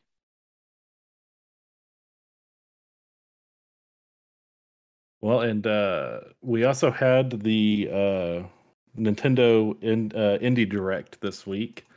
Um, honestly, I have not had a chance to watch this yet, so I, I Uh, didn't look anything up on it, so I have no comment. I can't provide any valid feedback on it. I uh, I had one heck of a week this week, and I just I just didn't have time between the kidney stone and my daughter's birthday. I just I was I couldn't get into that part of it, so I apologize. Oh, I forgot it was your it. daughter's birthday this week. I watched it, but uh, like other than like seeing a, a f- quite a few games in there that were like, oh, okay, this could be interesting. Like nothing really grabbed me, so I feel like this is more of an Eric territory for this update. I know Eric was excited about it, but I've heard good things about some of these games. Like uh, Boyfriend Dungeon is supposed to be really good. Everyone's talking Axiom about Verge Boyfriend Two. Yeah, a lot of the a lot of the games also like a lot of the indies that they actually announced during that day, they're actually now you can actually just buy them now because like they they self released it. So no, uh, Axiom Verge is also coming soon as well. That's gonna be like the thing. I think that one's out already. And I I think so too. I've seen reviews for it already. So Yeah, so like I think that one's also. Uh, there's also that one indie game, that one Nintendo game that was announced. I think uh, during like the their E3 conference. I forgot the name of it, but it's like that. It's that that one game that kind of looks like Bleach with like the like how they the characters kind of look like those. Uh, around what, what was the name of those? Uh, like the enemies from Bleach, like the Which one? ones with the masks. the Arrancar. Cars? Yeah, I think they, they kind of look like the Arrancar from Bleach. It's like that's that's like the vibe I got from that. And then there's also the big game that I was actually really the one that I'm actually really excited for that was announced during this was Bomb Rush Psycho um Cyberpunk. That's the uh, because if y'all remember when I said that Jet Set Radio lives, that's the game because that's actually a spiritual successor to that Jet Set Radio as a series because the creator of this game he actually had gotten the go ahead from the creator of Jet Set Radio. Like he gave him his blessing to make this game the spiritual successor. Like he's trying to like keep it so that it stays faithful to the art style and kind of like movement type of Jet Set Radio because it looks like a mix of like the older Jet Set Radio, but also kind of looks like it's gonna be a little bit like Jet Set Radio Future, just with So, like a uh, new fresh coat of paint. Th- th- so this is basically Mighty Number Nine. Except hopefully good. yeah, that, was, that Yeah. was a- just a bad joke. Yeah, but I have really high hopes for it. It looks it it, it really has my interest. And I know that uh, there like a lot of people like looking at this. The thing that's kind of funny is that I remember when um, this game was originally announced, it was supposed to be like a, a PC exclusive, and there was nothing really, and there was going to come to consoles later, and there was no word about it before. But then this time, it's now announced that this is going to be a Switch like timed exclusive for 2022 with the other games with the other versions coming out at a later date. And apparently that ended up getting for whatever reason, but it, hey, see no issue with it. But I'm as- they really excited to get a chance to get my hands on this one, so I really do want to play it. Especially since I just played Jet Set Radio earlier this year. The art looks really good. I'm, Yeah. I'm just looking at it now. It, so. it does look good uh, from the trailer, from what I've seen. Uh, one one of the games that caught my eye that I don't think I'll get, but I wouldn't mind if I got it, is that TOEM one there. It looked like Pokemon Snap, but like you're just Peter Parker, where you just take pictures of real life situations. But it's like a cartoony black and white style. I just I want to play Boyfriend Dungeon. Like that's I'm I'm most likely getting that game for uh, Jade for for comes Jade. I kind of I kind of figured you would be. That seems like something that uh, that would be up her alley. Yeah, I I remember that game was like announced like I think like I think it was announced like a year ago because I remember seeing something. Oh, it was either this game or a game that was exactly similar to it because it was literally the same concept where like you date your weapons because they turn into like these attractive like like anime characters and it's just like that just sounds like so like crazy but it, it just sounds like something that's just it would be fun to play It sounds like something that you would never have imagined should have existed, but once you hear about it, like it needs to exist. Yeah. yeah Well, uh, Fairy Fencer F did something similar to this, uh, where your weapons were were cute anime girls, but uh, and I I I think there's something else too. I I, I I think I know the one you're talking about, Eric. I just can't get it to, to come to mind. So, but Uh, I the can one that did of it best is Skyward Sword. Uh, that's all I'll say.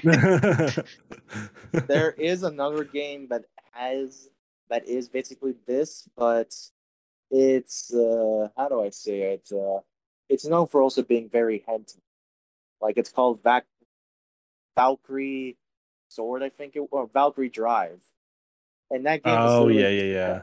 just like it's literally just pure hentai because it's literally just like like the way how you even get the sword is that it's just since the game was mostly focused on like on like female characters and like this the weapons themselves are, aren't weapons first they're just like like these young like these female girls as well and basically how they activate the weapons is that they make out and then it ends up causing the we- the girl transform into Yeah, the weapon okay, so really a, a pure fan service game, which Oh, may it's- or may it's- not it's- have a story.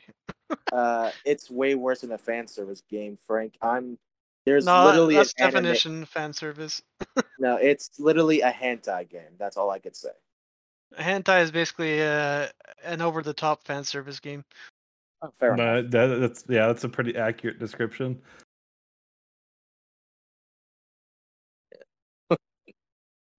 It'll be interesting. That's all I could say with this uh, boyfriend dungeon, whatever it's called. It it looks interesting. I've I've seen a couple people play it already and and said it was pretty good. So, all right. Well, what the fuck is going on with Abandoned?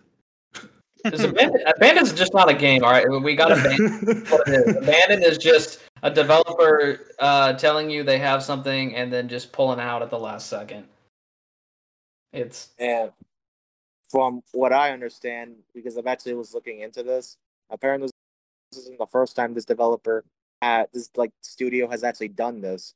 So apparently this studio has no, has been known for uh like announcing games, saying it's gonna come out very soon, and then just never releasing it.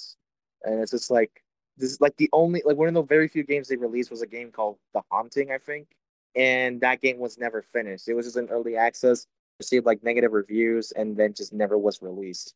It's just ugh, my favorite part of this was literally when they deleted like all of their tweets. yeah, Like, this, like we're having they deleted all of their technical issue tweets, so that it was just like their tweets were like half their tweets were erased, and it went from the trailer's is going to be live soon, and then skips to okay, the app's finally live, and I don't know who the fuck uses an interactive app to announce a game. Just give us a goddamn YouTube trailer and move the fuck Man, on. The- there is like, only one person who has done this, and that's that's the person that a lot of people want are hoping that this ends up being, and that is Hideo Kojima because he did this with PT. Yeah, Well, well, and That's when the whole at that- Oh, go ahead, go Uh, first. when you looked at that tray that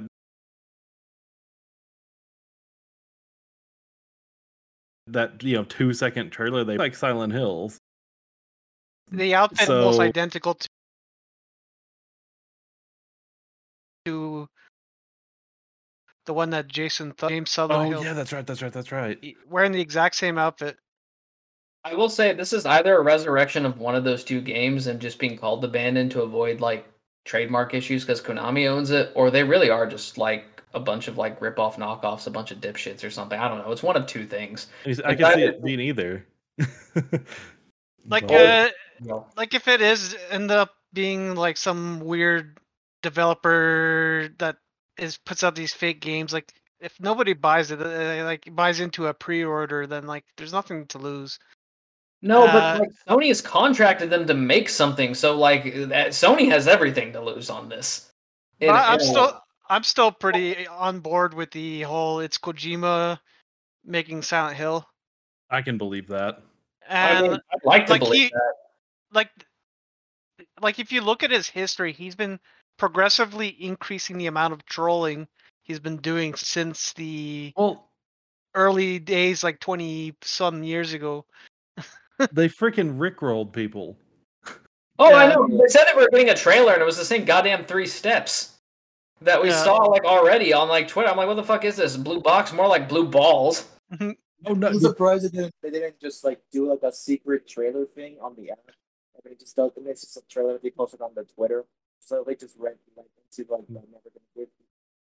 But yeah, what I was saying is that the like Kojima has been upping his troll game since the early 2000s. Like he's been like when Metal Gear 4 was announced, they're like, "Hey, guess who's directing this game?" And then he, you see a, a chair, you see a director's name. It's not his. And then there's this little bit of an action sequence, and then you finally like see Snake sit on this chair, and then the back of the chair's director name falls down. It's a different director's name. It's still not Kojima, but then it falls down once more, and then you see Kojima. So it's like even back then he was saying two different developers were making this game.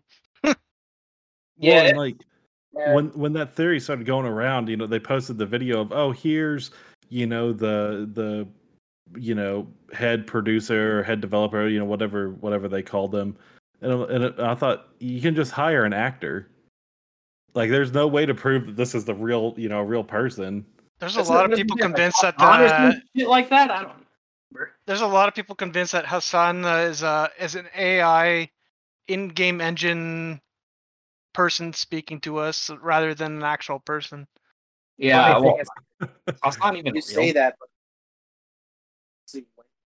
street. They actually found us So this actually is a legitimate person. The question is: Is he was is he actually the game director of Blue Box, or is he the some like the just Hazam that was contracted by Kojima to just basically pretend to be this? Which I don't even know at this point. Hassan was hired. Hassan was hired by Kojima to blue ball us all the way until the real game is actually. Because if you look at their digital footprint history, like there's very little and this is like in an age where we you can't really hide much. Like yeah. there's only breadcrumbs that were put out. I'm pretty sure the haunting thing was uh, an intentional bad experience to kind of give a fake history, and then like if you look if you look up where the business register uh, where the business is registered to exist, the address there's a advertising agency called Don't Be Silent, like exactly right there. That's interesting. I here's here's the interesting thing about this whole thing, and I, I mean it is funny. Um, I mean I know Eric, you post in the Discord like the the blue boxes is, is a big scam, and I'm trying to figure out if it's like all of this history. Because had anybody really heard of Blue Box before they just magically appeared out of it? And it, uh, are they trying to pull a Mandela effect on us, trying to make us think they were real? I've Man. never heard of the studio before. It, when, I, when I first started seeing it, I thought it was uh, uh what's the what's the other one that remakes all the games? Uh, Bluepoint. Yes, I thought it was Bluepoint at the start when I saw it. Yeah, and so it's very interesting, and it's a level of trolling. And yeah, I mean, the Kojima theory obviously does seem uh, seem legit. I mean, he could create some guy named Hassan to basically fuck with us. Uh, I mean, the, the reason why a lot of people believe this is Kojima because this is something that isn't some, this is something that he's done before because I don't know if you have because like with Metal Gear Solid Five, The Phantom Pain, he literally made a fake game studio called Moby Dick Studios. He, he did it for PT as well, which is like yeah, part of the point. Yeah, like he did because like even Blue, Moby Dick Studios even said like multiple times they were not like related to Konami, they were not related to Kojima or any of that. And there's like during an interview, they even had Kojima literally wrapped around in bandages, like how he is in the game, and like kind of like pretending like he is this completely different person. So it's, it's like it's interesting, but it's also like I feel like it. I, I'm at the point where I need to see like at least ten minutes of actual gameplay. I don't want to see a four minute clip, uh, like a four second clip of a dude walking out of a door, because for me that means nothing. It can it can look exactly like the character from Silent Hill, but unless I see actual in-game that like like a 10 minutes like gameplay reel showing what the game is about and all that, like them saying to me that this is not Konami, Kojima or any of that, it's nothing, and it's just like. I think the thing was. Oh, sorry. Go ahead, Frank. I was just gonna say. I'll I'll say one thing is that the, given how much people are angry about this and how uh, this is strongly associated with PlayStation support. The fact that PlayStation has come out to address this anger suggests that this is all a stunt that has been agreed upon ahead of time. Yeah, that would make sense, I guess, because yeah, and I also don't think that Sony would intentionally just go hire a bunch of fuck ups. uh, when they value their first party uh, games as highly as they do. Sony's very serious about first party, so you're right. It could be, and they have a very good relationship with Kojima and know that he pulls this shit all the time. So Sony would Yeah. probably think, yeah, the marketing is good because I will say, if it's not related to Kojima, these guys are a bunch of fuck ups. Like the marketing got to the point to where it was kind of funny at first to like, okay, this is getting fucking ridiculous. Like, Uh, Blue Blue Box mean- Game Studio was founded exactly one year after PT was announced. No, that tells you. So that could, that, I mean, I guess you could say that, yeah, uh, after Kojima and Konami split and stuff, yeah, he could. eh, This really could just be PT, and they just renamed it to Abandon and used the same thing. Yeah, Um, and doing it because if Konami owned the rights to PT or owns the tr- the right to the name PT, then like you can just call it Abandon and make the same fucking game, and no one will know. Man, yeah, basically. Like, because they even said on even on the app it says playable teaser so it's like it's literally so like the idea that it can easily be pt is interesting like it's gonna but it's just like the way how it's being handled is kind of like you know like them dragging it out I will say though, if it's PT, people are gonna shit their pants. Not like not just in Mhm. excitement, but actually shit their pants playing the game because I heard that demo was fucking insane. Oh, it Oh, was it- it is. ridiculous. I I- didn't I- get to play it. One of my favorite clues with these with this whole blue box conspiracy, and it's like it's not. This one could be just coincidence, but uh, the abandoned trailer that they released like earlier this year, like much earlier, uh, where he's just walking through a forest. Yeah. uh, that forest was found to be just an Unreal 4 tech demo that you could buy, like anybody can use. Uh, and it's called procedural forest, where and it the the first letter is P and the last letter is T. Oh god. and I'll the only reason I'll give credit to this is because I don't know if you guys have also have follow this or Hideo Kojima because they've also been posting a lot of interesting things because like Norman Reedus on his Instagram actually posted a video of like you know that mascot character that was in Silent Hill like that that Easter egg character like that looks like the bunny Mhm. like he like he posted a video like a like a I guess like a min like a one or two minute video with him and that character and that Easter egg like bunny like the mascot from those games, and it was like very weird, very creepy, like the because it kind of was trying to make it look like as if like it was from like the game itself. So a lot of people are thinking like, what is Norman Reedus doing? Is he actually? Does this mean like if it's gonna come back with um, as as part of a PT because he was set to star in Silent Hill a lot, like along with like uh, I guess an assembled cast. So before it ended up getting canceled, and then he was contracted to play in Death Stranding. But I don't know, like because like the question is gonna be if what ends up happening with this game and if it ends up being Kojima, because he also was posting at one point pictures of dark mystical forests. I think one of his comments was saying like this the night is ever so silent. Kojima's definitely been like putting out tweets that are questionable at best, and like uh, there there was one where the other day where he just posted a song he was listening to, and that song happens to come from an album that shares a song that was used in the abandoned trailer, and oh man, what was I gonna? I forget what else I was gonna say, but uh, oh yeah, Konami in the past has flat out went on record to deny any possible rumors and say no, we're not actually doing that and blah blah blah. But so far they've been very, forgive the word, silent about this. Well, I I don't think Konami's involved in this one at all because they just they just bought uh the whatever it was Bloober Bloober the team that made the medium to make Silent Hill games. So I Yeah, don't but- think I don't think Konami's in, in on this one. No, I don't either. I, I don't I don't think it is even a Silent Hill. I, I think Abandoned and I'm gonna be honest with you, Abandoned more realistically is probably like PT being resurrected. Mhm. Y- yeah, And- maybe. Uh, but I, But the I will say like- uh, Noir Noir was involved in, in the in this abandoned game, and they've been involved with both Metal Gear Five and uh, Death Stranding. Yeah. I mean, And- I, I I think I, the Kojima theory, I think, is legitimate. The more we talk about it, there was a time where I was questioning it a little more, but yeah, I think the Kojima thing is legitimate, and I think the biggest thing with this is, um, I I don't know. The more I think about it, the more I, I like the idea that Kojima's fucking with us, and he's resurrecting PT as something called Abandoned, and that Well, Abandoned is going to be PT. Well, I mean, that would just be a huge like middle finger to Konami. Also, like, hey, guess what? I'm gonna make Yeah. one of your biggest franchises better than you are. You know. I mean, he has every right to do it since Konami's a bunch of assholes. So Yep. I mean, he's like basically pulling a mighty number nine, but doing it right.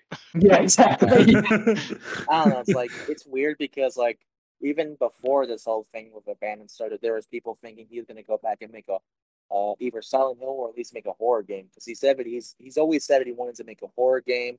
There was a point I think he even said that he was pinning his next project, and one there was a picture of him just like writing down the script for the for the new his newest game, and people were literally zooming in on the pencil, and the pencil said Silent Hill and it's just like you people are like looking at every little like little attention to detail to see what he's doing and what he's saying because even I, on I the could pencil, chalk that up to just him getting a pencil from when he was supposed to work on something. yeah Yeah. Yeah, I mean then that one probably is looking at irrelevant. He probably like, kept it, but Konami's not going to let Kojima touch. Konami's not going to let Kojima touch anything other IPs Mhm. anymore because they hate each other. Like it's not, and I I actually do think the PT thing would be abandoned being like PT.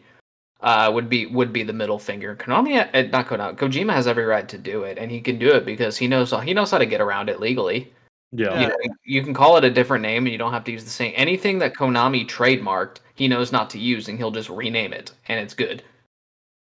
Basically, Man, yeah. And to be Um, fair, like we also live in the universe where Nintendo literally got around naming one of their characters Sherlock Holmes, and all they did was just switch the first two letters of the name. So instead of Sherlock Holmes, it's Herlock Sholmes.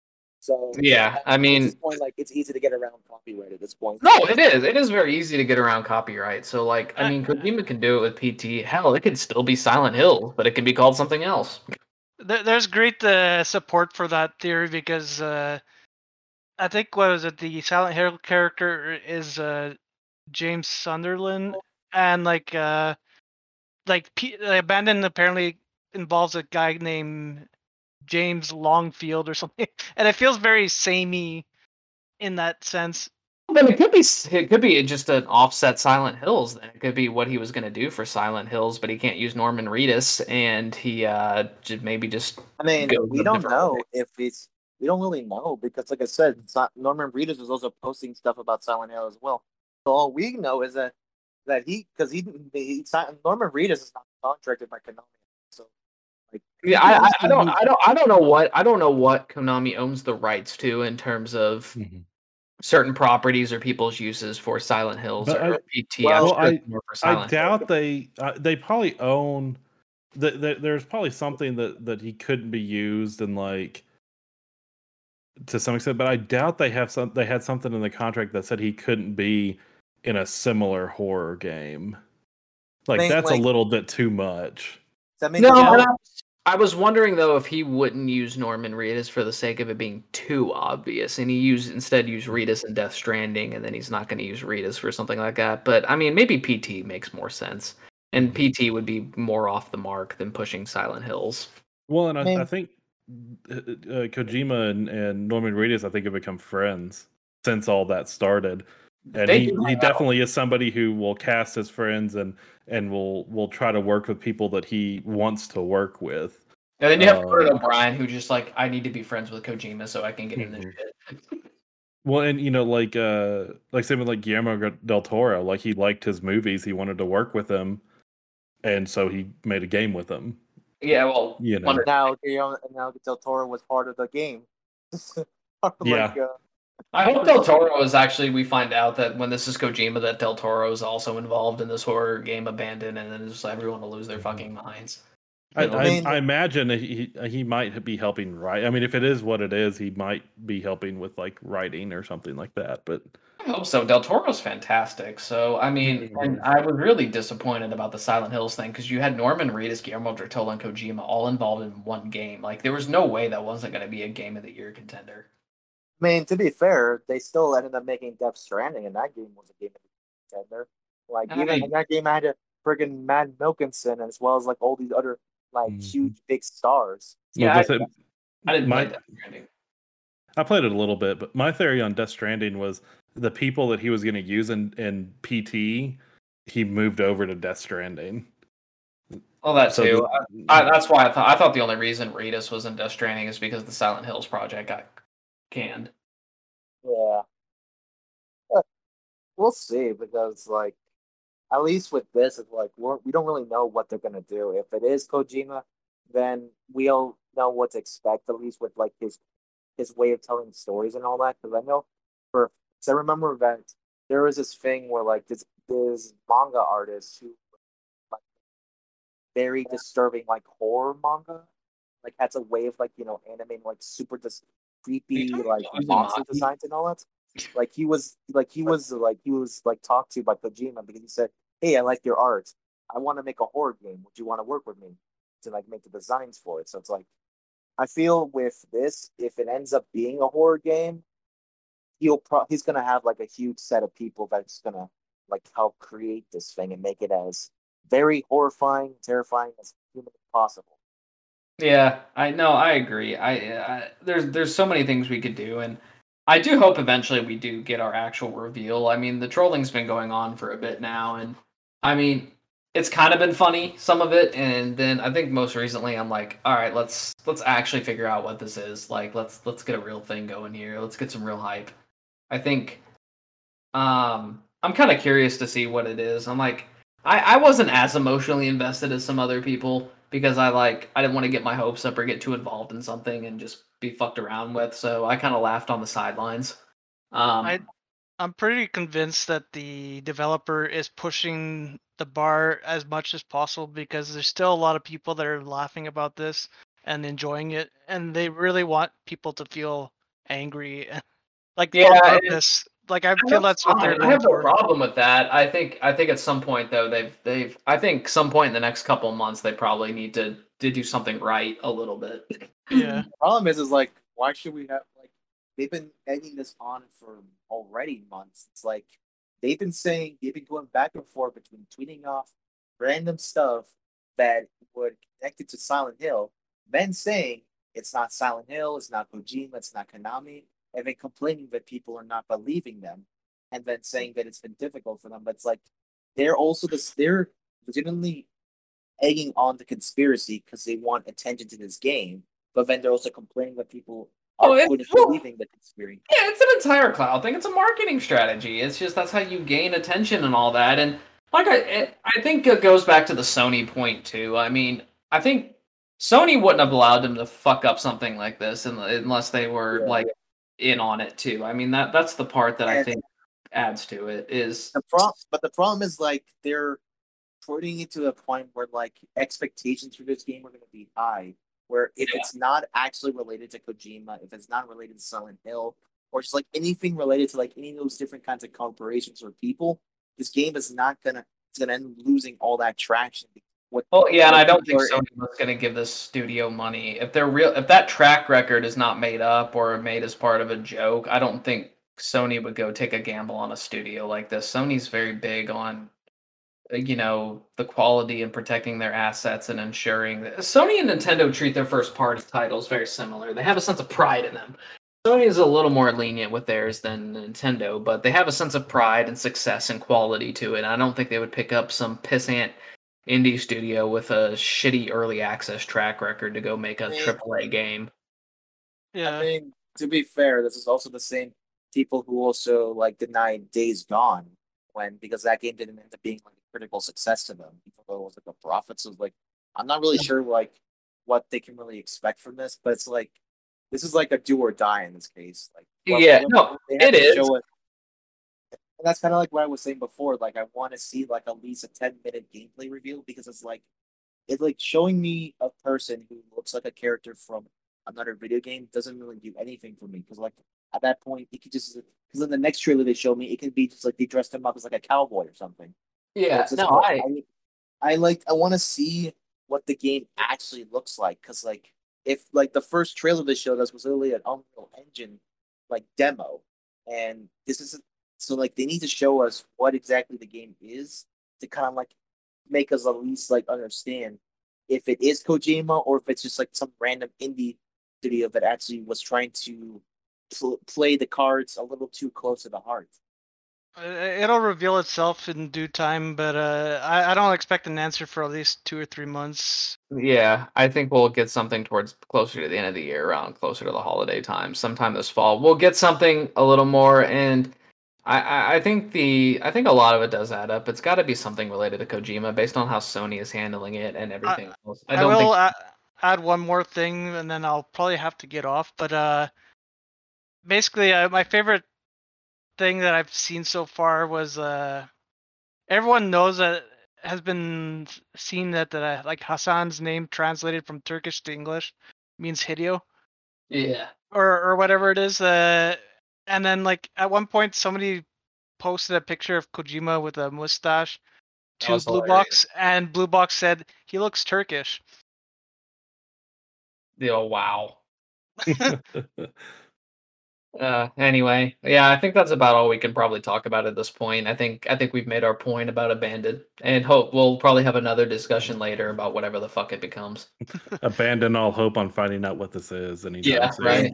They told us that this game is going to come out in quarter four of 2021, so they got. oh, I don't believe that one bit. Oh, I Shit. mean, like they, but like I'm, but we're going by. I'm going based on what they told us, so it's like This game will not Yeah. be out for fucking February.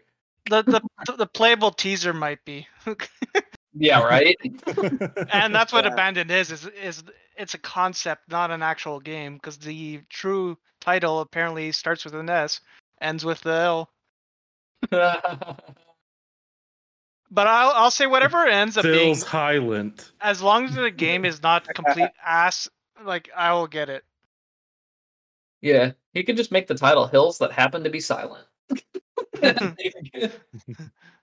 misty hills uh foggy hills or whatever yeah. Quiet It's like- Hills. Just call it Quiet Hills. You're good to go. Quiet Target Mountain. Speed, There we go. Quiet Mountain. Yeah, Quiet Mountains. Yeah, Quiet Mountains. Silent Carl. Anyway. Ah. well, all right. I guess we will uh, wrap it up here then. So, uh, thank you everyone for listening, and uh, thank you, uh, Brad, Eric, and Frank for for joining me tonight. And we will catch you guys next week. Good, take care it's been fun right. Thank you. All right. See you guys later. See ya.